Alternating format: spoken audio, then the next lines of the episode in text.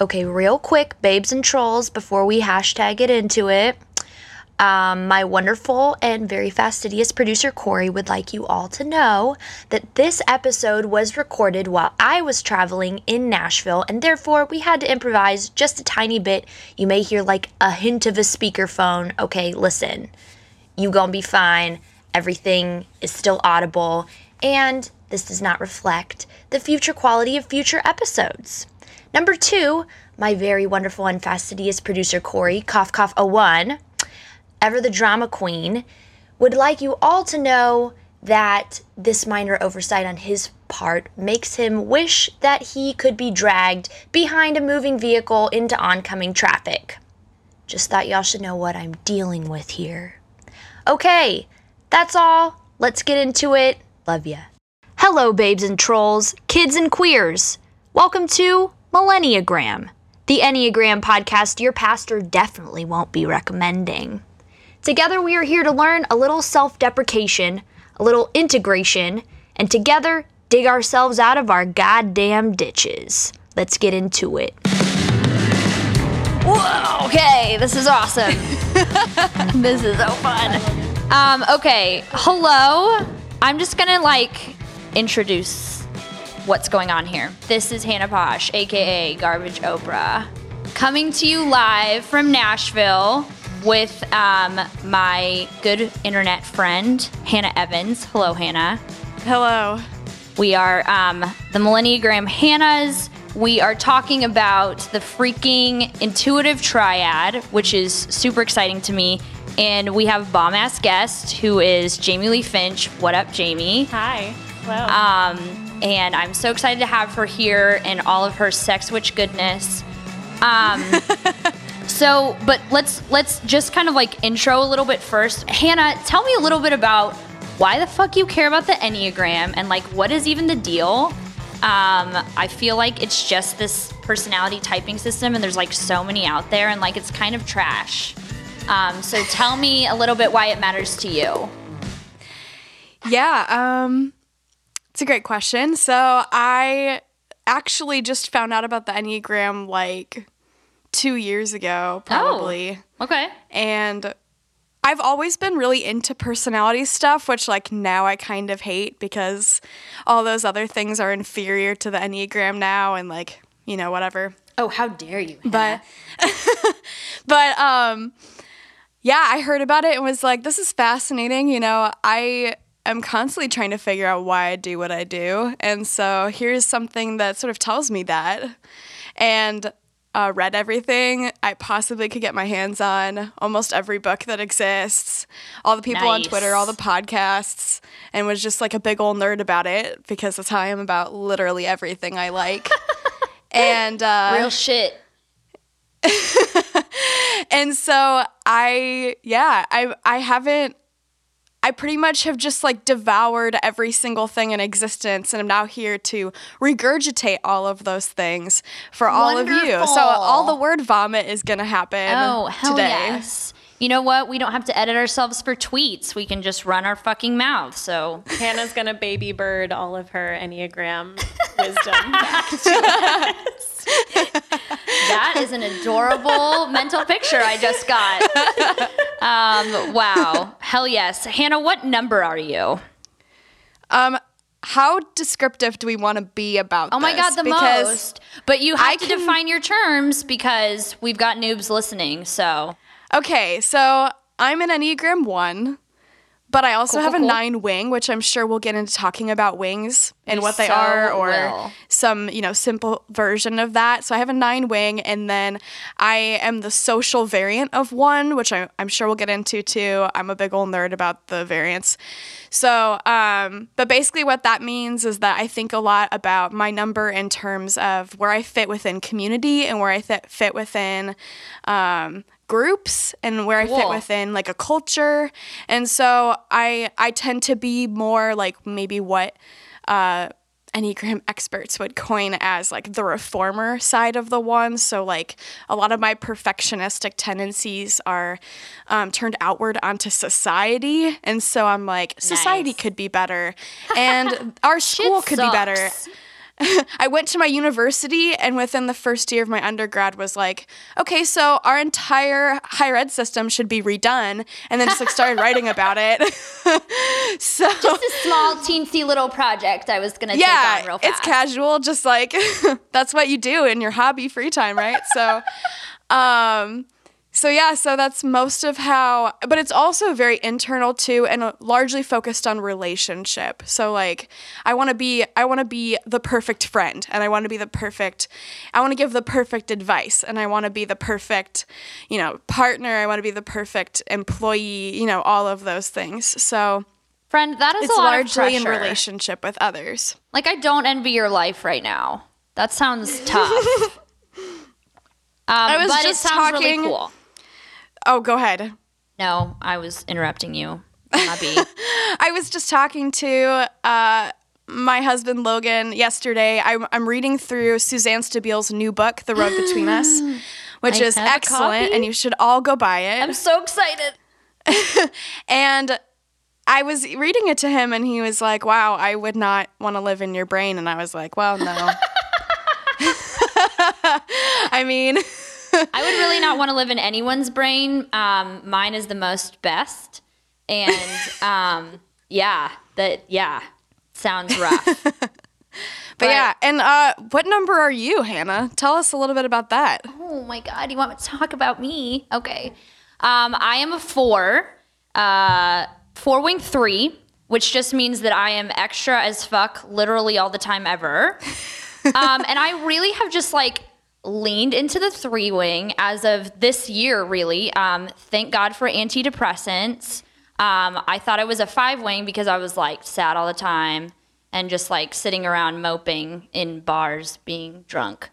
Um, and that's that's just based. That's my whole Nashville experience: moping in bars, being drunk, and Waffle House at 3 a.m. But So what you're um, telling me is you moved from Billy Joel's Piano Man to Billy Joel's Uptown Girl in the span of like a year.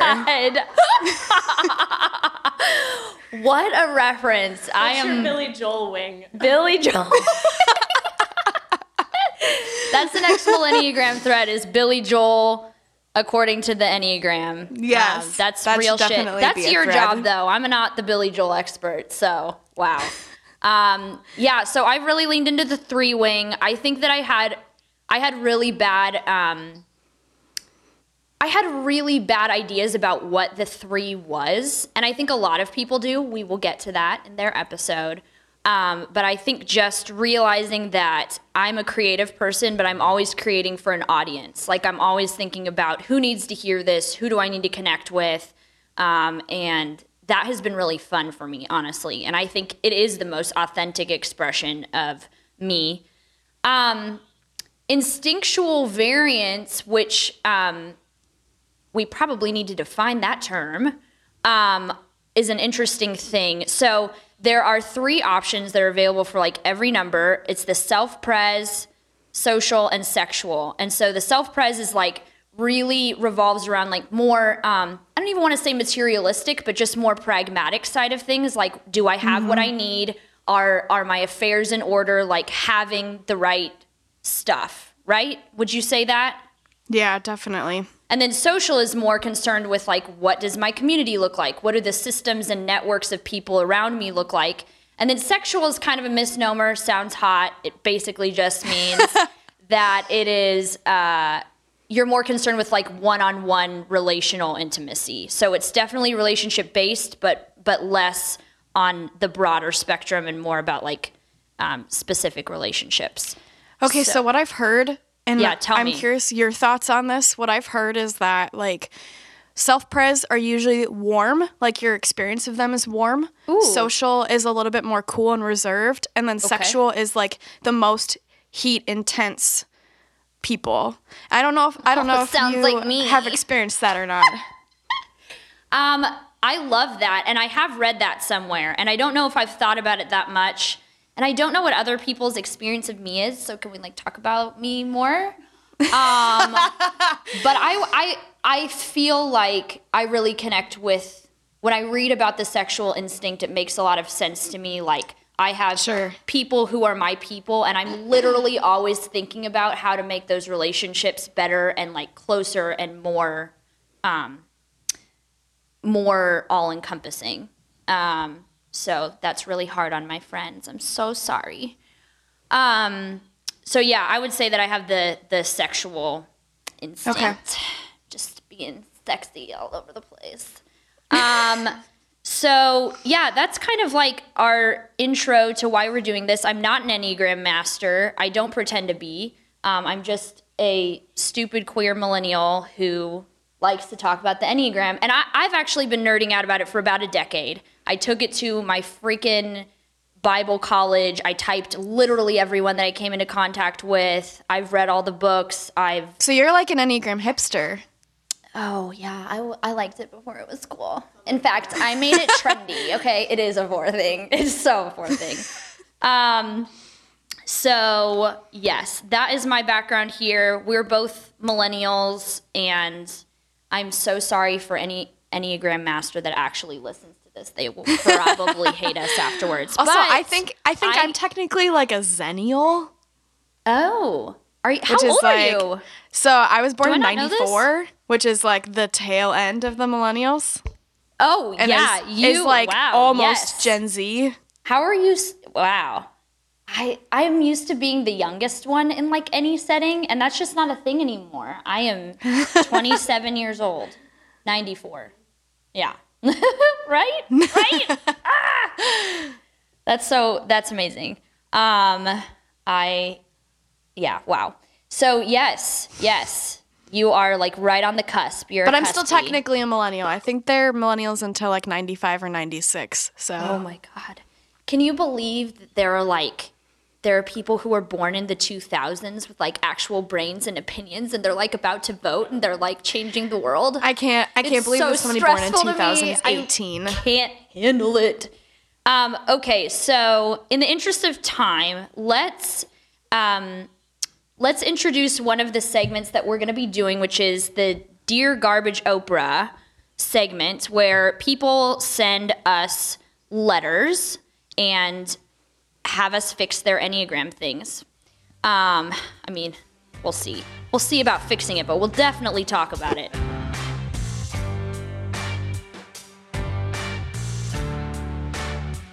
Um, okay, so I'm gonna read this out loud, and um, I'm gonna let Jamie jump in here too if you have any ideas about um, about what he says. So this is from my dear friend Jimmy. Um, here's what he says: I'm an eight wing nine, and I feel like a tortured soul. I love and hate conflict. I'm intense and passive. I'm a great follower, but need strong leadership or will take over. I can be your biggest advocate or adversary. The tug of war can be exhausting in being me. Then anxiety, I'm too extra for others than not being me enough. I'm afraid I lose opportunities for being too forceful than others for being too easygoing. Is there rest, integration, growth, help? Um, yes, interesting. Um, Hannah, I'm interested to know what your take is on that. I have thoughts, but I will wait. Yeah, so I'm pretty sure it's Suzanne Stabile who says that like the eight wing nine and the three wing four are the two most uh, conflicted and important wings.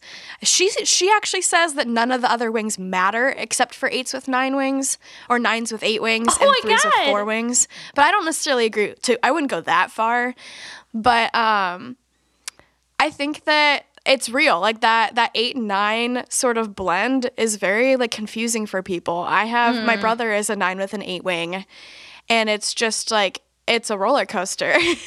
I bet. and so um yeah, and so I think that a lot of that personality, and I think this is true. I have a good friend who's a three with a four wing, and she experiences this too. This like dichotomy of contradictory desires, and um, to both want to be um, in control and like uh, leading, and and also like wanting to be this like go with the flow. And I sort of feel that too with a nine wing, so I kind of get it yeah. um and i think yeah so i i, I guess like I guess I'm just trying to say that I empathize. um, and that there is a lot of internal conflict because eights and ones can be similar in that, like, take charge, but also don't want to be too much, but also no one else is doing this right. right, right. and so um, I don't know that you ever really get rid of it. I think more you learn to, like, embrace it and maybe be less fearful about the conflict. I don't know. Jamie, do you have any thoughts? You know, thoughts on this one are tough for me because I'm an eight with a seven wing. Okay. Um, so I simultaneously have so much compassion for what I can't imagine it must be like to be an eight with an I wing, and then also they frustrate me probably more than any other person. Really? Because I just don't fucking get it. I don't get it because I, I how could I get it? And it's really cruel of me to approach it that way, and I I understand that. But because I don't have that same internal conflict, there's no part of me that is Sure. interested in like keeping or making peace. I don't care because I'm a seven, so I'm just like I'm gonna be a bull in a china shop at all moments. So I. Oh, at the, honestly, when you were reading that whole thing, I was like, "Oh, this poor sweet soul," and I was like, "I truly cannot relate." Even though I'm an eight, but that's why the wings I think are so significant and powerful because I'm like, no part of that internal conflict shows up in me uh, being an. I just with a seven gotta wing. say, like, I admire that so much. When I see you on Twitter, it's almost always because somebody's like at like added you and been like, "Hi, can you fight this person?" yeah, Corey did that. that yeah. Yes. he did. Oh my He God. did. He tasked, asked me to take down activist mommy, and I was like, done. I'll do it. I'm here for You'll have to wait till I'm done with my thesis. I'm a little busy, but like I can put her in my calendar for July. That's fine. That's fine. Yes, but yeah. So I truly can't. Oh, poor sweet things. Eight with nine wings. I I truly can't imagine. I think that eight wing nines, and I will say since I I actually know this person, um, I feel like um, I feel like accepting the fact that you will always have this push and pull. Um, I mean, so this guy in particular, Jimmy, that that wrote me this, I experience him very much as like a leader, but he um, he knows when to shut up, and he like he like facilitates situations, and he he can be like um, aggressive in a good way, but then he also like sort of pastors the situation, like for lack of a better so word. So discernment.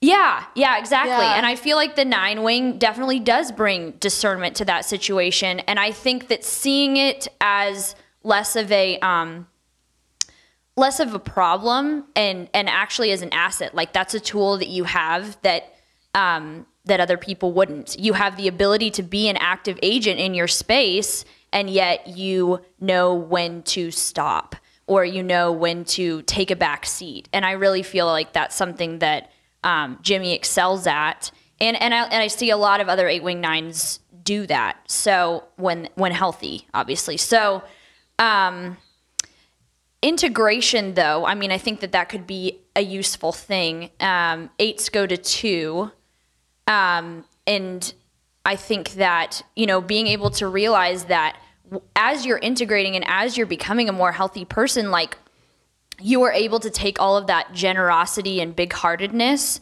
and really um, use it for the good of others. And that's something that, that Jimmy already does.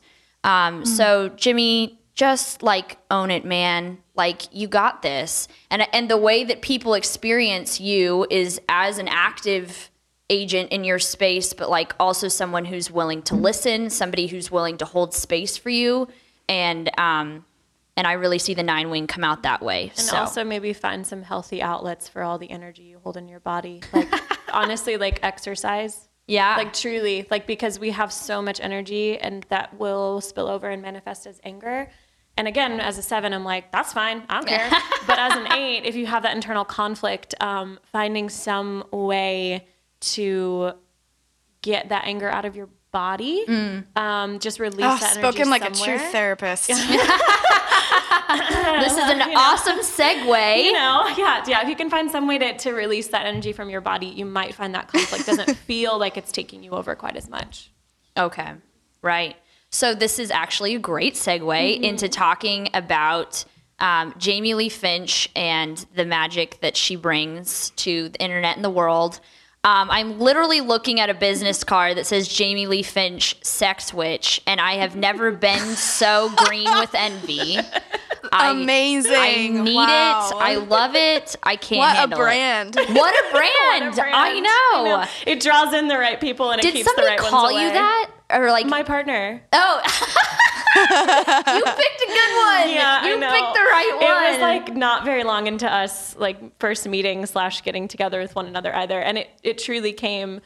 The way that he he phrased it was he just looked at me and he goes, "You really are a sex witch, aren't you?" But that phrase had never specifically come out of my mouth, oh my and God. I lost it. Yeah. Oh my god! Yeah, it's perfect. You're like, love you, done. yes, sealed the in. deal. We're in. He's a seven with an eight wing. I'm an eight with a seven wing. If that tells you, You know what? Oh, I feel wow. like there's Yeah. some great partnerships that come out of that, Yeah. like that um, push and pull. It's so also really hard. it's both. yes, yes, makes the sex good though. I'm It- sure. Yes, it does. Um, I love talking about sex. Let's just talk about sex Good. more. Yeah, Can this be a that. sex podcast? Yeah, okay, great. Sex life Um, with the Enneagram. I yes, Lord, Amen. Preach. Um, okay, so Jamie, talk to me a little bit about. Um, there was something. Well, just tell us about you. Tell us. You've already told us your number. Just give us an intro to Jamie. Intro to me. Um, well, yes, so I am Jamie Lee Finch. I'm a sex witch. Um, among a few other fun titles. Um, I am an eight with a seven wing, as we have discussed. I, um, along with being a sex witch, what I do is so fun to It's say so that good. real life. It's so great. good. It's I so can't. You're just gonna fit that in as many times as possible. I know, I know. It's really great. I have those business cards actually on my desk here in this office, and I wonder, and along with like a concrete skull next to it, so I like wonder how many people are Bless it. truly afraid. Hallelujah. Of me. It's great. Yeah. Wow. Um, but I, what I do really, which you know.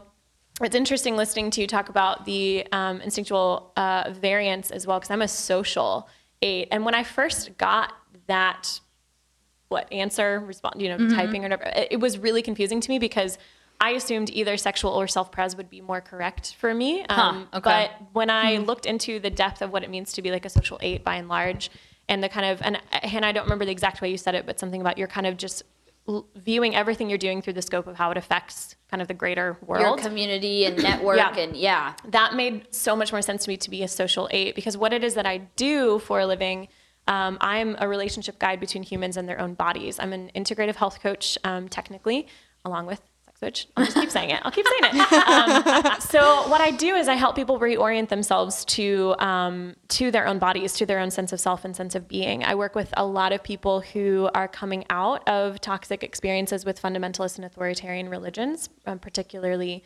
evangelical Christianity, ours, our authoritarian religion here in the United States. Um, and and I, uh, my my main job, my main goal in that is to continually and constantly reframe the reality and experience of embodiment through the language of relationship. So we are in relationship with our bodies, we're in relationship with ourselves, and any any form of trauma has caused us to kind of drop out of that perfect, beautiful, fluent connection that we are supposed to have with ourselves. Um, and so when I found out that kind of, you know, di- received the diagnosis of a social eight, um, I was like, God, no, that makes so much sense because everything I do, I'm constantly, constantly processing it through how what impact is this making on the world around me? And even in my one on one client work, because I take clients one on one, but even in that, I'm less thinking about it in the more kind of like if I was the sexual instinctive, I'm not really thinking about it in the one on one impact. I'm thinking about their entire world, their entire network, their entire community. Oh. And when they mm-hmm. become more connected with themselves, Yeah. how that then causes change and affects change. And then how that, and that's how I view the work that I do. I'm like, I truly believe that the impact that I'm making is less about you know, because I've had people mention things like, you know, doing online courses, and so, and to me that I, I, that's right for other people. It's really not right for my work because it, it is. I was so literally going to be like, Jamie, can you please teach me a class? It's- I want to attend. At some point, I might like come up with some kind of loose thing, but truly, like every person I work with, it has to be intuitive. Mm. Every second of ev- that hour that we spend every week for the course of those six months, it is deeply intuitive. So trying to create some sort of like larger, you know, curriculum that fits everyone doesn't really feel right to me. I'm open to that sometime in the future if it happens, but but I think the reason why it has to be so intuitive, and well, all that to say, it when people talk to me about how I could be making a potentially like greater impact. Usually it's like threes or fives. Um, I'm like, you're not seeing what I'm seeing. You're truly not seeing what I'm seeing because they're only seeing one individual person and they're thinking that that's not a great enough number. And I'm looking at that one individual person and thinking about every single person that they interact with in their life. I'm looking at thinking about their community, their partner, their children in particular, their friends, their brothers, sisters, parents. And I see that ripple out. And so to me, I'm like, I see that on a Yeah, social yeah. wide level.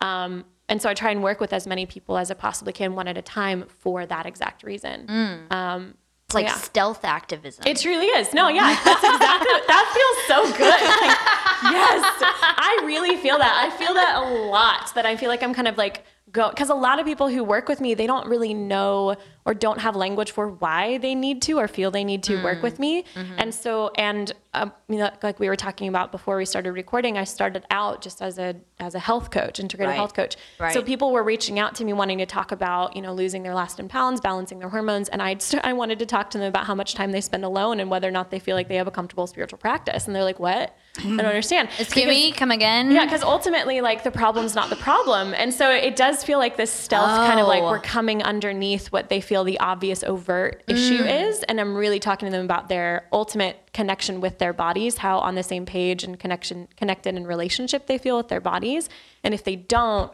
we want to spend some time and figure out why. Oh God, damn, that is so good. Mm-hmm. Um, I have a question that I have been dying to ask you, and I knew that we had to do it while we were recording. Oh. Um, there was there, Have so, we had sex with any of the same people? Maybe. oh shit, we're going there. Most likely, Probably. most likely. There, there are some names that will not be spoken No. in this space. No, Freaking Corey's not. Corey's losing it. anyway, what's your Um, question?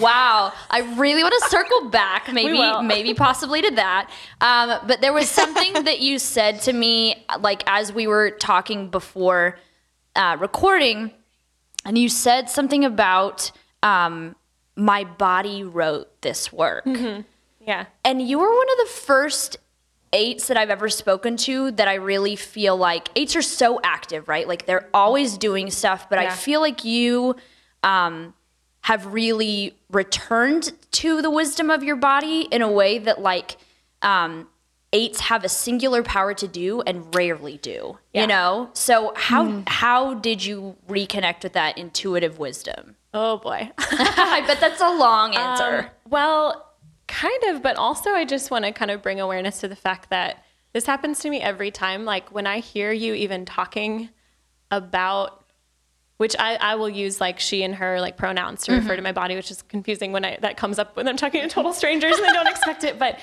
to me, sitting there in that moment and like hearing you talk about her and you referencing like, oh, you said that she wrote this for you, like she did this, she got you there. Like, how did that happen? Mm-hmm. I like immediately get emotional because mm-hmm. she she I, I- she saved my life. Like and I can't imagine I can't oh, I'm like going off track now even in my own head. I can't imagine living in the way that I lived before, which was very, you know, without me knowing I was an 8, but very disconnected from myself and very driven by external influence, very driven by wanting to be perceived in certain ways by people. Sometimes even that power that I've learned how to, um, I won't say harness, but learn how to direct and um, focus it um, generally on behalf of other people. Um, that power was something that used to just completely take me over and would exhaust me or would hurt other people or would hurt myself, particularly would Sure. hurt myself. And it really is like how I got to here.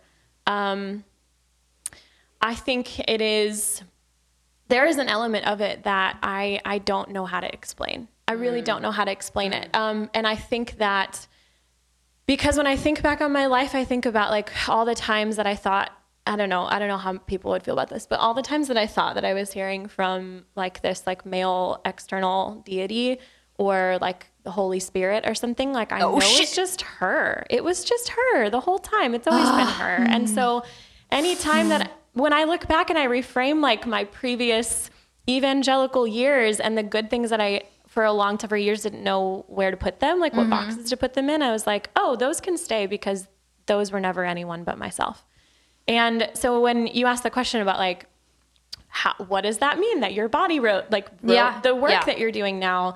Um, man, I just it's I think it's something that I've always had this sense that there was an opportunity to be in perfect, fluent connection with my true self. And I think that we all, I think, I don't know, I'm pretty sure we all had that like as children. And then things mm. came along and we're like, no, no, that's not allowed. You're not supposed to. That's not okay. But luckily, being an eight, I was like, I don't think that you get to tell me what to do. and being an eight that doesn't have a nine wing, I was like, no, I know for sure that you don't get to tell me what to do.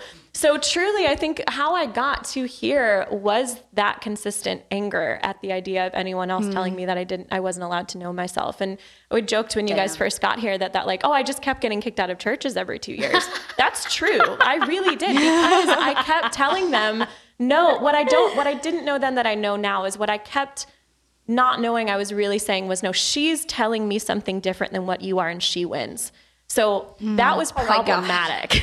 that was problematic to say the least. So I kept getting kicked out till I finally was like, y'all seem to keep having a problem with me being here. At also, I'll just see myself out. And truly, my whole life was on the other hmm. side of that decision. Everything was on the other side of that decision. And me holding space for teaching people how to learn how to do that for themselves now is the best thing I ever could have imagined. And that's why I say that she gave it to me because she taught me how to do it with her in the first place. Wow. So it's like it what you were able to do with other people started with being able to do it for yourself. Yeah, yeah. And I and I I wonder, like, I don't know, it's a weird hypothetical, but if I was any other number, like how would this have worked out Right, quite this way? right. Because would I have mm-hmm. just consistently been like, fuck you, I pick her. She wins, she wins, she wins, she wins, she wins, no matter what she wins. So, So good. I don't know, I'm, like, I don't know. freaking out. Maybe I wouldn't have. God, So I love that so much. yeah, that's why I think like the, and I think that's why I also think the integration to two was crucial Mm-hmm. because if I was like, fuck you, I pick her, uh, but then like went to a five and became highly, sus- which I was for a long time, was highly suspicious of other people and just stayed there and just insulated. Like, Oh. and I have wouldn't seen doing- that transpire, oh, honey. girl, it was Yes. most of my life. Honestly, on, let's be real about it. It was my entire life inside of evangelicalism. I was so okay, yeah. nervous. So and I've so I have a question that's very related to this. So Yeah. I'll uh, throw it in here. Um, one of the things that I'm the most passionate about about the Enneagram is about eights, actually, and in particular female eights. What? Because I, those are my favorite. because I think that we, I think that we like misinterpret them so much, or they don't. And obviously, in like evangelical culture, there's not space for them a lot of the time. But even outside of that, I think that like you know, society at large just doesn't like opinionated, intense women, right? And so, um, Suzanne Stabile talks a little bit about her daughter and this idea of like betrayal and um, and the fact that like people are betraying her before they even know her because there's like a re- reading into who she is without getting the chance to know her.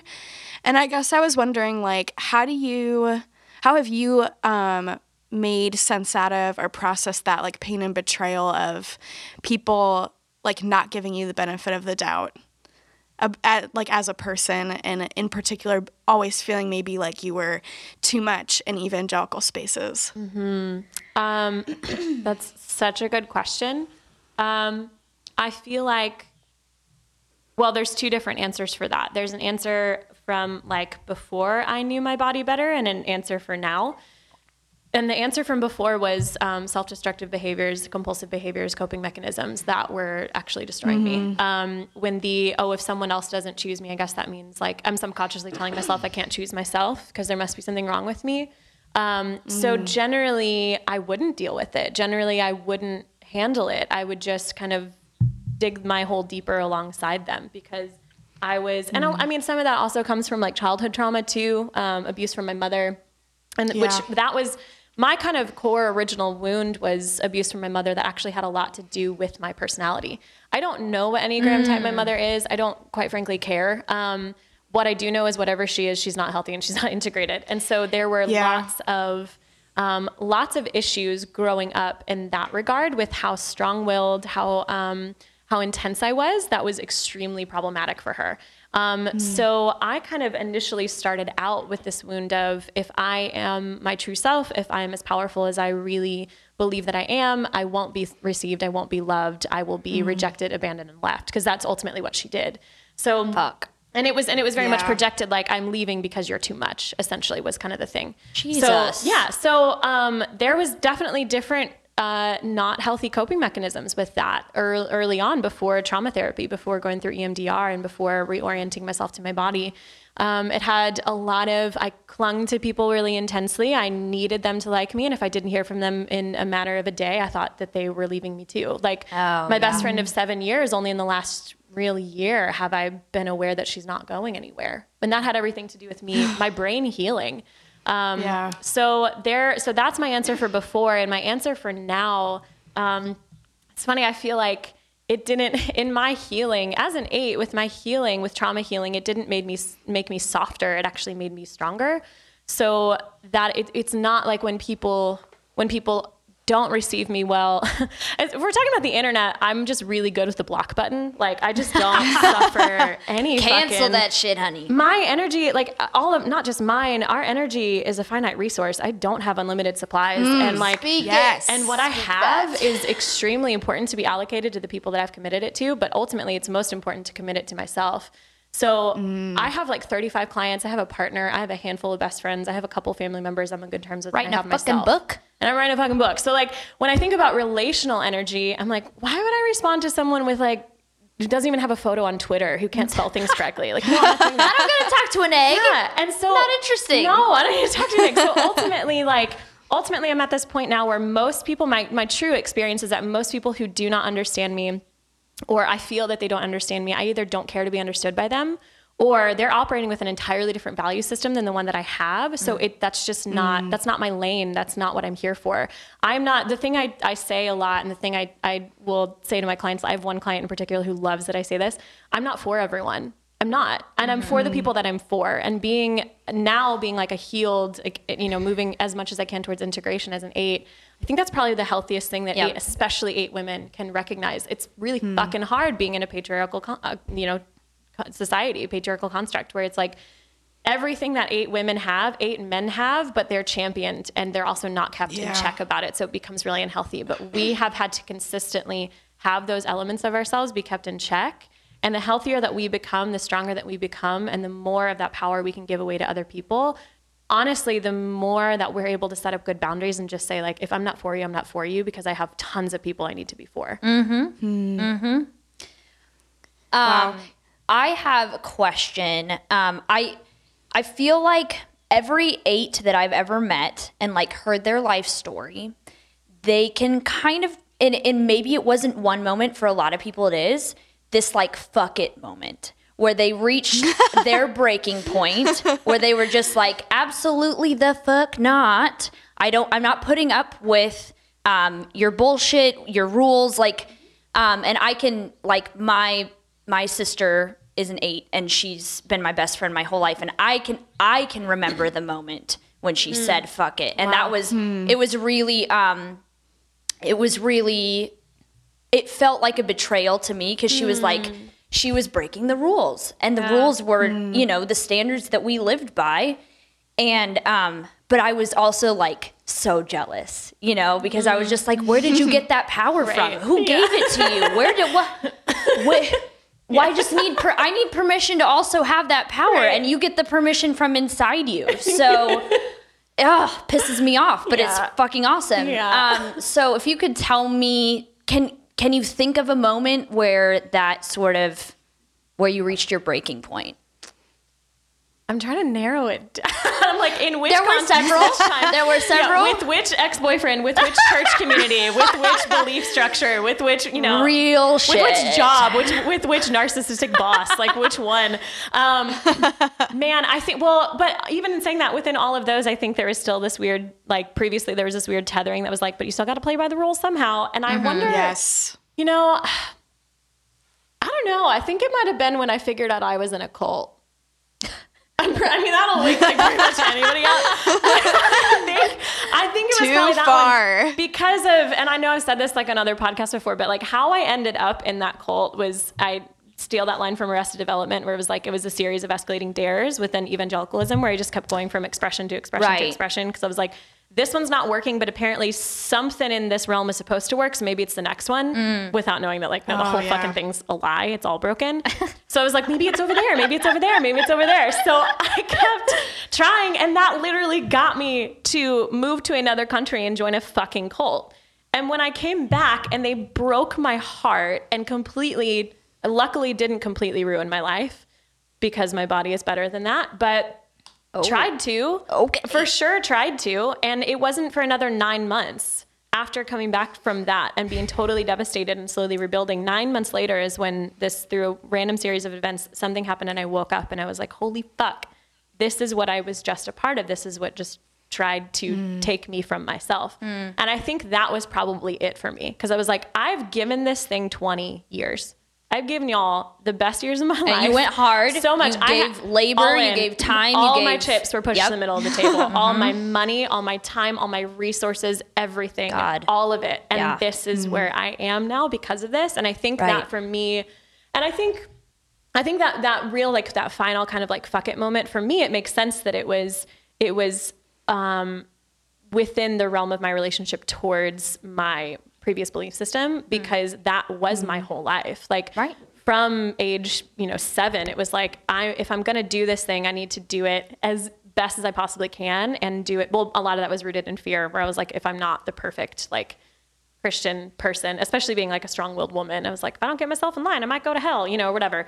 Where's that So- gentle and quiet spirit Right? at, I- well, Jamie? oh, that was literally senior year of high school. A te- my Bible teacher like was correcting me on my personality by telling me that there was something wrong with me because I needed to be following that verse. I'm not Oh, kidding. God. I'm not Gross. kidding. I'm telling you. I've had some shit with this being Oh an eight woman, God. and it helped when I learned I was just an eight and not evil. Um, so yeah, so I think that final fuck it moment was like, okay, then if this thing has all, if if I gave it everything I had, and this is what is the result of this, this is what it did to me, I can't do this anymore. Mm. And what I didn't know is on the other side, my body had been waiting for me to choose her instead for those 20 mm. years. And so when I mm. finally did and was like, I'm not going to church anymore, I need to heal. I need to quit showing up into church buildings where I'm having a panic attack every time I try and be there. I need to take care of myself. The first, mo- and this is something I tell my clients a lot, like the first time you make any motion in the direction of your body, she cannot, he, she, they, they are so excited that you're there that they are not going to be hostile to you. They're not going to be resistant to you. They're so fucking excited that you're finally looking in their direction that healing and integration is the only the only answer. Like I in a weird sense I have the easiest job in the world. All I have to do is hold space for the inevitable conclusion. Because if mm. someone reaches out to me to want to work with me in the first place and they make any motion in the direction of hearing their body, They hear chose themselves They chose to come to you. They did. They hmm. absolutely Right. did. So I feel like that's what it really was for me is like that moment when I chose her and was like, I'm not putting you in these situations anymore where you are in physical and emotional pain and turmoil. I Yeah. pick you. And that was what changed everything.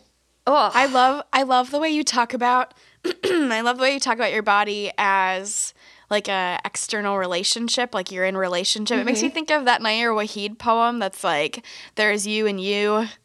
This I read that this morning. Hannah, the most important relationship. I. Synchronicity. I, it's go to my Instagram, look in my stories. it's on there. I love that book, and I have, and I think that's one of the poems that I bookmarked Yeah. because, like, I think I think the eights like have so much to offer ones, and like mm-hmm. ones have so much to learn from eights mm-hmm. because ones are so like we're still a body type, right? But like we're mm. so repressed from our bodies. Like it took me so long to learn how to move my body in certain basic ways, yeah. which is Shit. like I think a, a religious issue in general, and then also yeah. on top of that Yes, being a one, yes.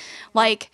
But I still also experience so many of my emotions in my body, and Yep. so um, I think that for like for ones that that bond is like severed in some ways or like severely on the on the rocks, and um, I think that like I just think that like the strength of that connection of experience between body and mind that exists in most eights in my experience. Although I think you embody that in a really like obvious, healthy Particular way. way, yeah. Um, I think that like I have I feel like I have so much to learn from that. I think like I feel and like in the way you talk about your body as being like externalized make would make me more aware of the ways I talk about my body. Mm-hmm. That's it.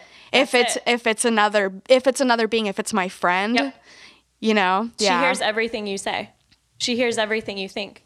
And when you frame it that way, and I we've I've talked about that with my clients a lot, where I have one client who she was saying something to her son about her body because her son made a comment on her body, and she responded in a way that was like, "Okay, you might see my body for what it looks like, but I see her for what she can do." And I was like, "You Mm. know what's extra powerful about that moment is she heard you."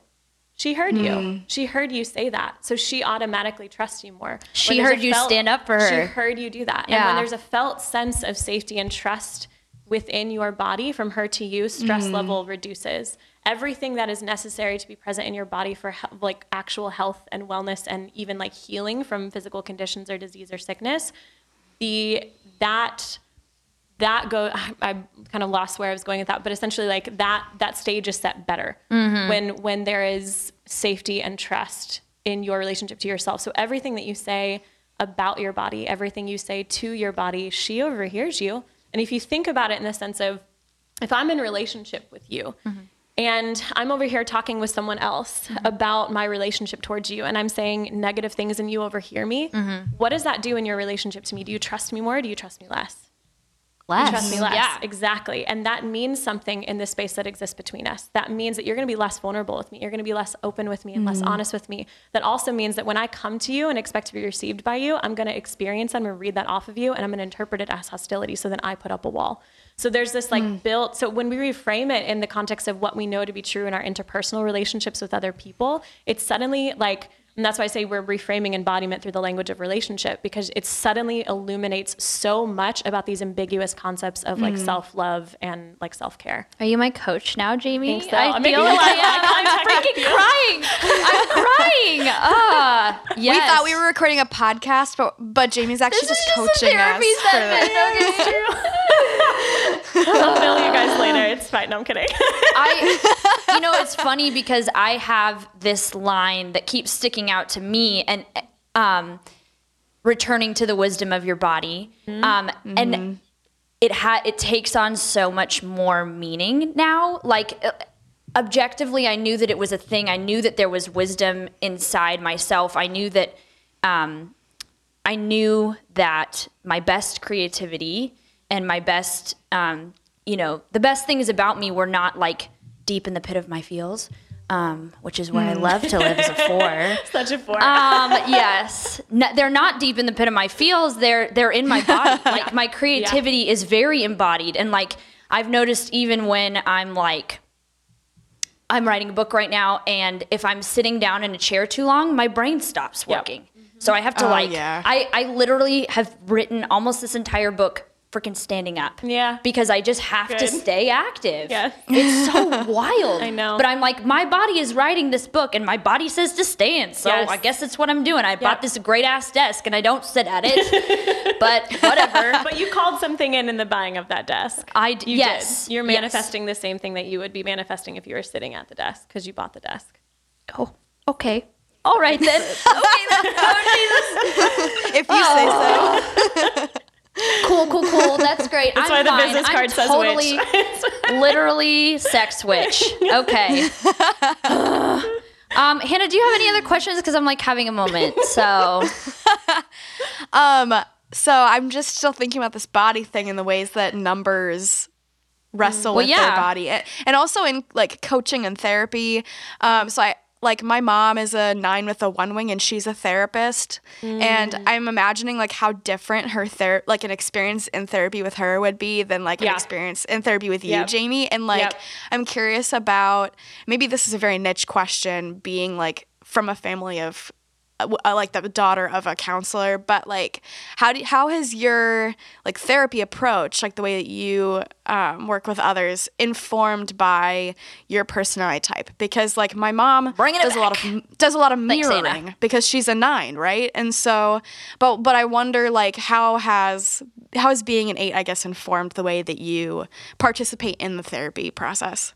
Yes. Um, God, this is such a great question. And one of the things I do want to say real quick um, is that just for the sake of clarity, I'm not a therapist. Um, I Yes. really, really, really, really respect therapists and what it takes for them to get to where they are. And I'm not one of those people that's there yet. Um, I'm a coach. And so, Okay. And that's something I'm really clear Sorry about that. Oh, no, you're totally fine. You're totally fine. I don't, and it's one of those things that, like, since this is going into like the public sphere, I want to make sure that no one Right. I'm calling myself, Right, a- you know, right. Totally. some some of my some of my um, clients do kind of refer to me as a there. It's it's fine if they want to call me whatever they want to. You call me. occupy Yeah. that space Yes. for them. Yes, So, yeah. Um, but Yeah. most of my clients actually work with me in tandem with a therapist. So Okay. that's one of the things I actually and to give an answer to your question actually kind of piggybacks on that. I would eventually love to, and my plan is to go the route of becoming a therapist. But for the time being, I love occupying the role of coach um, Mm-hmm. for the reason that there are more things that I can say. There are more. Mm. Um, I can I can take up a little bit more space, like talking, verbalizing, Mm. um, Yes. than most therapists are trained to do, and and you know rightfully Right. so. Um, so the space that we hold is is very different from one another on purpose, and I feel like not that I would be a bad therapist as an eight. I think that's where that integration to two like comes in really really handy.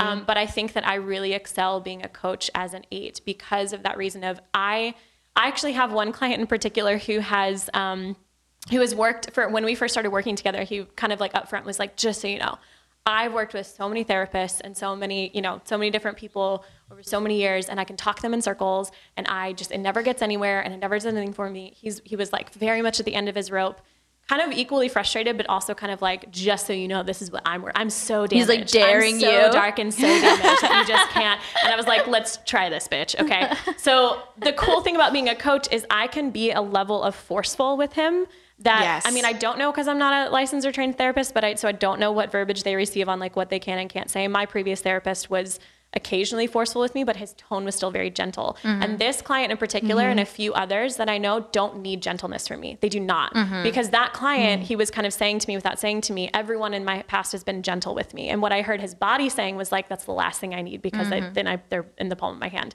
And so hmm. after we've been working together for about five months, and he, I mean, it's been truly transformational to watch what has occurred with him. And he has said to me multiple times, like usually when we finish up a session, he'll reiterate the fact that he's like, this has saved my life. Like this has gotten me hmm. to a place where nothing else ever has. And I'm just, I'm so grateful. I don't know where I would be without it. And I, when I think about your question, I think about those moments where I had to give myself that permission to be the eight that I intuitively in that moment felt that I needed Yes. to be and I wanted to be, and that he actually needed to be me to be for him, where he would be.